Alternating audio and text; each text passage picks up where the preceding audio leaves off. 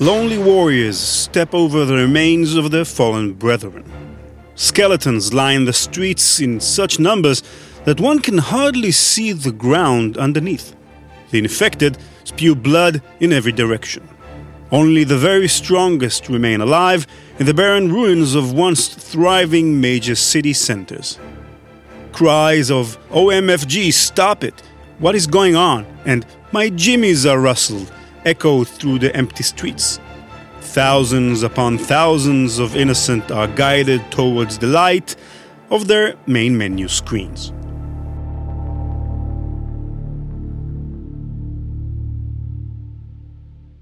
Hi, I'm Ran Levi. For three seasons of Malicious Life podcast, I've taken you through some of the most significant computer hacks in history. The world's biggest company taken down, a presidential election compromised, a nuclear power plant gone haywire. There have been evil forces at play, and ultimately good ones. Criminals caught, and many more still on the loose today. The common thread, of course, is malware malicious software, or a computer program specifically written to cause damage. In today's episode, we're switching things up a bit. The subject of today's episode is a kind of malware, I suppose. It is technically a software that caused a sort of harm to many thousands of people around the world. It wasn't, however, meant to do what it did. Really, what I'm talking about is accidental malware, or in technical terms, a bug. But not just any bug. A computer bug whose legacy lives on today in the field of, you guessed it, epidemiology. The story you're about to hear has as much to do with Ebola and leprosy as it does to Windows and C. We begin in a dungeon. Within the heart of Zul'Gurub lies the powerful demon Hakkar, with a red face of a dragon and a curling snake's body. Its limbs feature stinging pointed tips, its wings fan out in bright blue. Hakkar's heart is purple, protected by a black, exposed ribcage jutting out from its torso. Worst of all, Hakkar is donned in a magisterial red jacket like the one Michael Jackson wore in the thriller music video. Hakkar is a character in the World of Warcraft video game. Warcraft is what you'd call an MMORPG, a massively multiplayer online role playing game created by Blizzard Entertainment. We say massively multiplayer because when you log in, you join into a game world alongside millions of other players with whom you can interact in any number of ways, whether it be fighting alongside one another or just chatting. This is a quite central aspect to the game.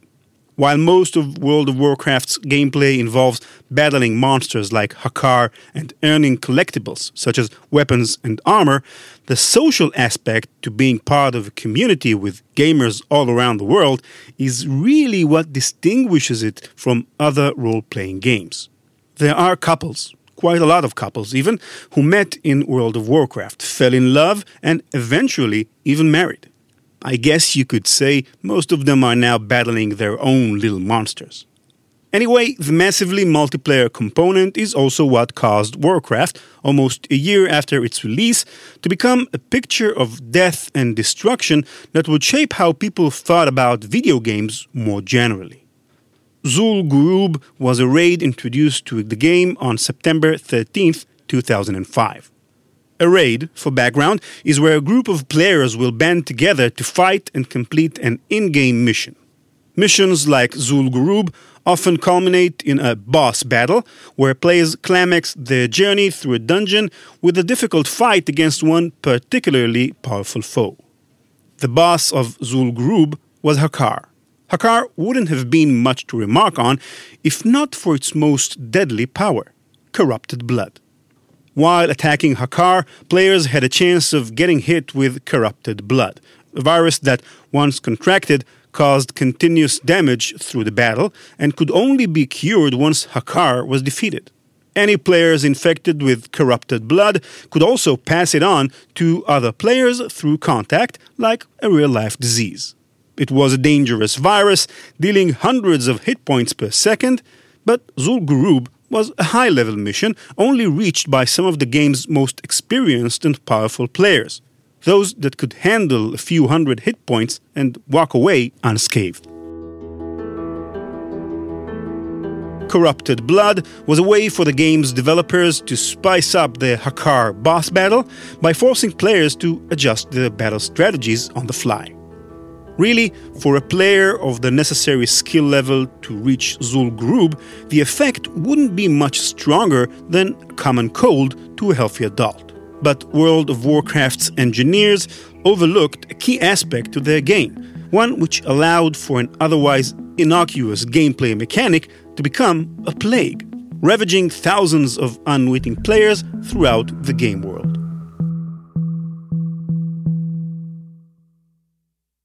Thomas Eric Duncan had just recently quit his job in September of 2014 when he hopped in a car to take a sick pregnant woman to the hospital. Four days later, he boarded a plane from his home country of Liberia to Dallas, Texas. Only five days thereafter, Duncan was diagnosed as the first case of Ebola recorded within the borders of the United States. Epidemiology is quite a unique discipline equals part biology, medicine, statistics, geography, and maybe a little bit murder mystery. In studying how diseases spread, equally as important as the diseases themselves are patterns in human behavior, how people move around, and how social groups interact. No sickness is itself an epidemic. What makes an epidemic is when sick people come in contact with healthy people, then those people get sick and interact with other people, and so on. Trying to track this web is like trying to track a high school rumor. Stacy heard it from Jenna, who heard it from Grace, who heard it from Franny, who told like six people and somehow posted it online, but then deleted it, and who even cares at this point? I'm just tired now. Human populations form these complex systems, and in order to make sense of how a disease can move through a complex system, epidemiologists often turn to statistical modeling. With models, you can try your best to recreate how populations ebb and flow, but people are just not that easy to pin down with numbers, no matter how deep your equations go. If only researchers could infect a study group with some deadly disease, then observe them as they kill thousands of people around the world, all would be good. That was a joke, of course. I mean to emphasize how difficult it is to track epidemics, how there are no simple solutions to be found, and why some researchers have to get creative in order to learn new things. Creative like using a video game event to study diseases. This event was really uh, something that raised this to the radars of everyone. And I mean everyone. After we have uh, published our paper in epidemiology, it was like, uh, uh went like fire. I mean, they were introduced in all of the major broadcasting, in Time, in uh, national TV in the U.S. It was, it was really something that gained a lot of attention. You're listening now to Professor Ran Balicer, an expert on today's story.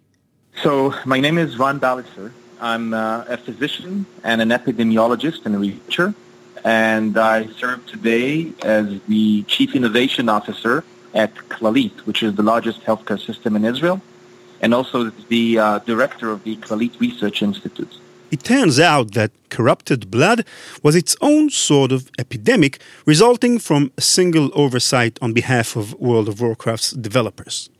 What was that oversight? Well, it has something to do with Thomas Eric Duncan. What Blizzard's designers failed to account for was a particular mechanic second nature to any player's experience instant teleportation around the game world. Because Azeroth, the open world environment in which the game takes place, is so vast, with many different regions far too spaced out to walk or ride between, players regularly teleport between locations in order to avoid downtime. Sort of like, say, riding an airplane from Liberia to Texas. Instantaneous travel meant that a gameplay mechanic designed only for strong players could swiftly leak out into Azeroth's general population. Players losing in battle could teleport out to safety and regroup, but remember, corrupted blood's effect only go away once Hakkar is defeated. This meant that by leaving the dungeon without completing the raid, players began to unwittingly infect nearby player characters with no relation to them or to Hakkar at all. However, it wasn't just players infecting other players. Often, it was their pets. In World of Warcraft, you can expect that your character will die a lot. Each time you come back to life with only minor penalties, like slightly damaged armor. However, it happens to be that if you traverse the lands of Azeroth with a trusty sidekick, for example, a dog, and that sidekick dies, the penalties to you are significantly more detrimental. This incentivizes players to dismiss their pets during particularly tough battles to return once the danger has passed. Like mosquitoes to malaria or pigs to swine flu, it's believed that corrupted blood turned into a truly global phenomena as pets were sent out from Zul Gurub into towns and city centers. Unwitting passerby came into contact with the disease carrying pets, and the plague spread outward from there. Of course, this was only phase one.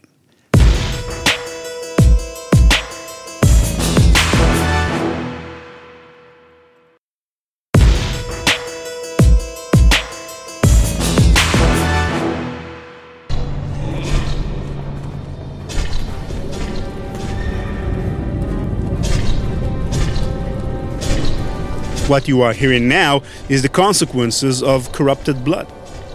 Those splattering sounds, each one represents one player bleeding out hundreds of hit points. Those moans are the sounds of player characters dying off from the disease. These are the sounds you'll have heard throughout the game world during the days of the epidemic, as just about the whole game slowed to a standstill. Where pets may have been the early indicator of an epidemic to come, it was the humans, as you might expect, who ended up causing the most damage. Once Warcraft players caught on to what was going on, large groups of trolls took hold of the opportunity, purposefully infecting as many people as they could for the fun of it. Those strong enough to withstand corrupted blood, but malicious enough to want to see it spread, actively sought out Hakkar contracted the infection, then immediately teleported to the most densely packed city centers in the game. Unaware players were trapped, and many contracted the disease and died before realizing what was going on. Others reported being chased down by laughing trolls. Perhaps the most effective strategy used by the trolls was to infect non player characters, townspeople such as shop owners who cannot be killed but can be interacted with. These NPCs acted like indestructible traps. In all these ways, Warcraft trolls reenacted what you might expect from real life terrorist activity finding large groups of innocents and then unleashing as much harm as possible through any means available. Another subset of the World of Warcraft population tried their best to fight off the evildoers. Player characters with healing abilities acted as first responders, rushing to the aid of the infected, healing the wounded, and reviving the dead. Those from Blizzard's developers community attempted to mitigate the problem on a governmental level by setting up designated quarantine zones where the uninfected could congregate to avoid the epicenters of the plague. Some welcomed the help, others remained suspicious. The rescue mission would come to be called the World of Warcraft Health Organization. Ultimately, the rescue efforts ended up backfiring. Healers couldn't cure the weak, only keeping them alive for long enough to continue infecting others. The quarantines went about as you'd expect. They looked like big red targets to the bioterrorists who infiltrated the makeshift camps and ruined them from the inside out. One study estimated that about 100 new players per hour were being infected in any given city or transportation hub during the outbreak, though the true figures were never released. Concerned community members took to the message board, frantically letting out their frustration and asking for answers. Misinformation spread quickly, pouring gasoline on the dumpster fire. At this point, every server reached by corrupted blood became functionally unplayable. If you're still unsure why Warcraft would ever end up on the radar of professional researchers, it's worth noting that epidemiologists, for years now, have been creating their own simulated worlds not so unlike an online game. Here's Professor Ran Balicer. So, in recent, actually in the last three decades, there's increasing attempts to use mathematical methods in order to predict the way um, plagues and, and infections spread in populations. Uh, the thought is that if we can properly simulate or model the way the disease will uh, uh, disseminate, we will be able to better understand the mechanisms that can control its spread and, and prevent it. Now, at the beginning, the main use was in, in what, what was um, uh, differential equations. And this was a fairly crude method trying to assess uh, uh, this dissemination pattern assuming there's, there's a mathematical pattern in how this thing explodes basically in in a logarithmic scale. Uh, and you can actually model it and, and how you can think about it as, as like there's a, a, a wildfire uh, and you can think of how at the beginning it spreads very intensively and as time goes by there's less and less trees left standing and, and the fire goes away.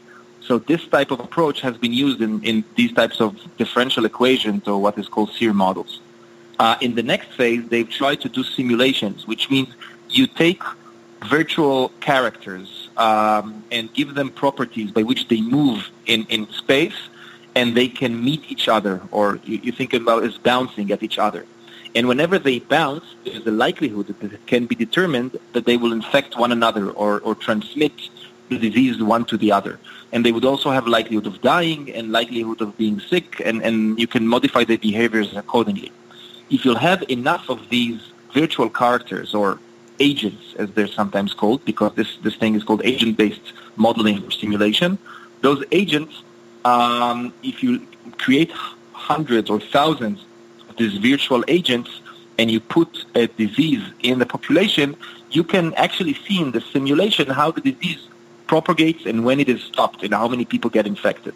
So this is one very effective, although very um, computer resource consuming approach to model infectious diseases. Virtual worlds are in most ways modeled after our own.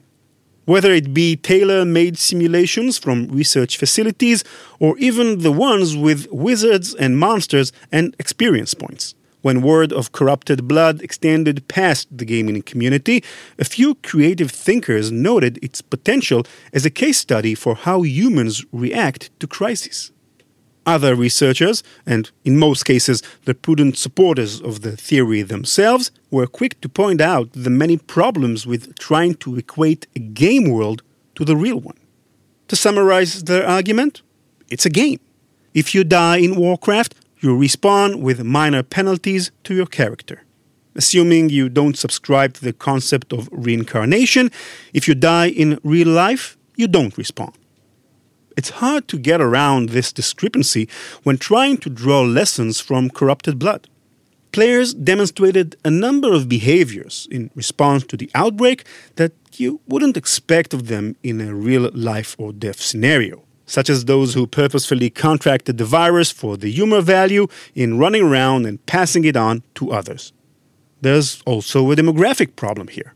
Some researchers in the know noted that Warcraft does sport an unusually diverse user base as far as video games go. However, it's still safe to say that certain populations, like American teenage boys, are represented disproportionately relative to, say, Nigerian middle aged women. As such, to extrapolate how humans react to a particular situation by using the Warcraft population as a test case is sort of like extrapolating how humans feel about Selena Gomez by visiting a cheerleading camp. The results will be somewhat skewed and incomplete. With that in mind, however, it's hard to ignore the parallels between corrupted blood and how real world epidemics play out. It was a sickness that originated in a remote rural area, then migrated into urban areas through human and animal agents. It was passed on through close proximity. Some were immune to its effect, in this case, the NPCs, high level players for whom the damage was neglectable, and healing based characters. Quarantines were arranged, and major city centers were evacuated. Some used healing to help the sick, and others took advantage to create widespread destruction. Other players logged into the game to see what was going on, sort of like journalists do. And even if death in Warcraft is little more than a nuisance, the fact is most players do put care and effort into their characters and take whatever precaution they can to keep alive. So here we have a model of a disease, a known source and means of spreading, and an environment in which humans can interact with it. That's better than most of what you can do with just numbers and AI. The quarantine setup and takedown, for instance, couldn't reasonably have been predicted purely from a statistical standpoint. From a mathematical standpoint, the advantage of a video game setting is that you can have both dependent and independent variables at play.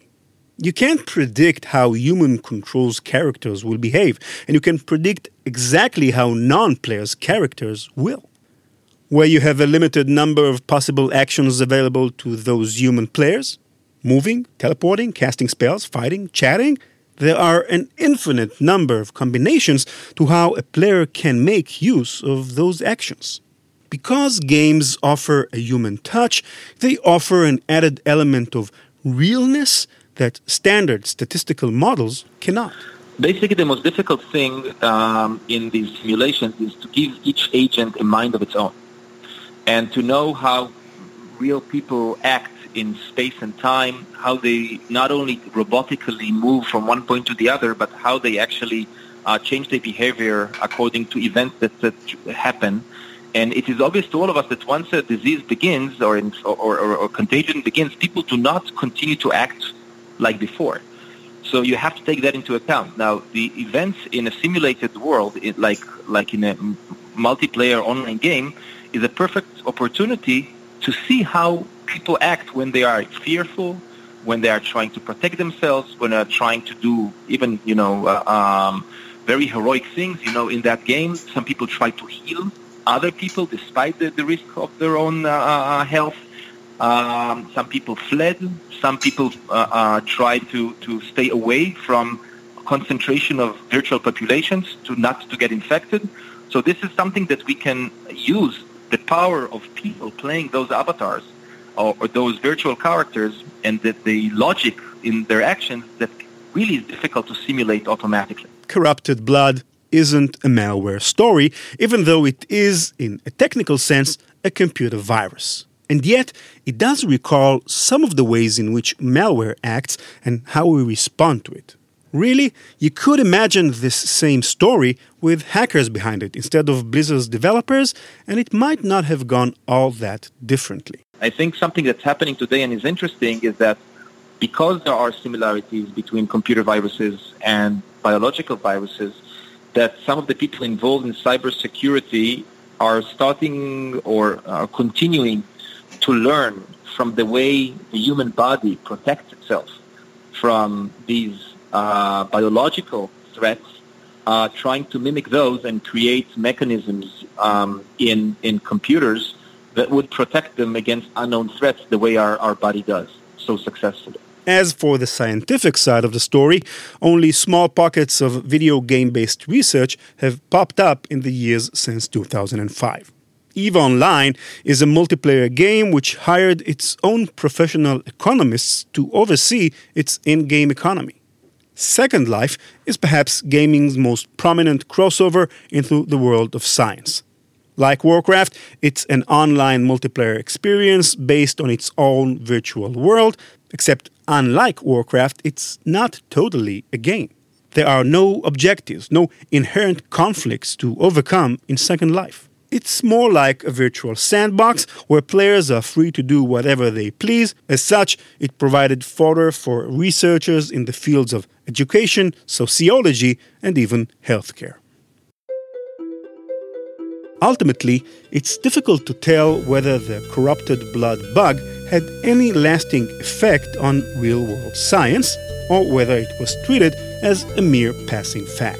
So I asked Ran Balicer whether we should take away any lasting lessons from it. The saying about models is that every model is wrong, some are useful. So we're not saying that what you'll see in a virtual platform like this would be an exact simulation of what would happen in a real-life epidemic. But that being said, it is still useful to use such platforms to understand some characteristics of population, how they react, and how um, uh, a disease will spread in a real-world setting. And I think it is a, a, an invaluable resource to test drive uh, both dissemination patterns and containment mechanisms uh, in various ways. So I think it could be a useful tool, uh, but it is not very easy to harness it uh, for scientific purposes. As for the game itself, after a few days with half the Warcraft community down, Blizzard did what they had to do to get their game back up and running. They shut down their servers, then rebooted them without the new code. This probably is the point where researchers went, well, great, we wish real life were that easy.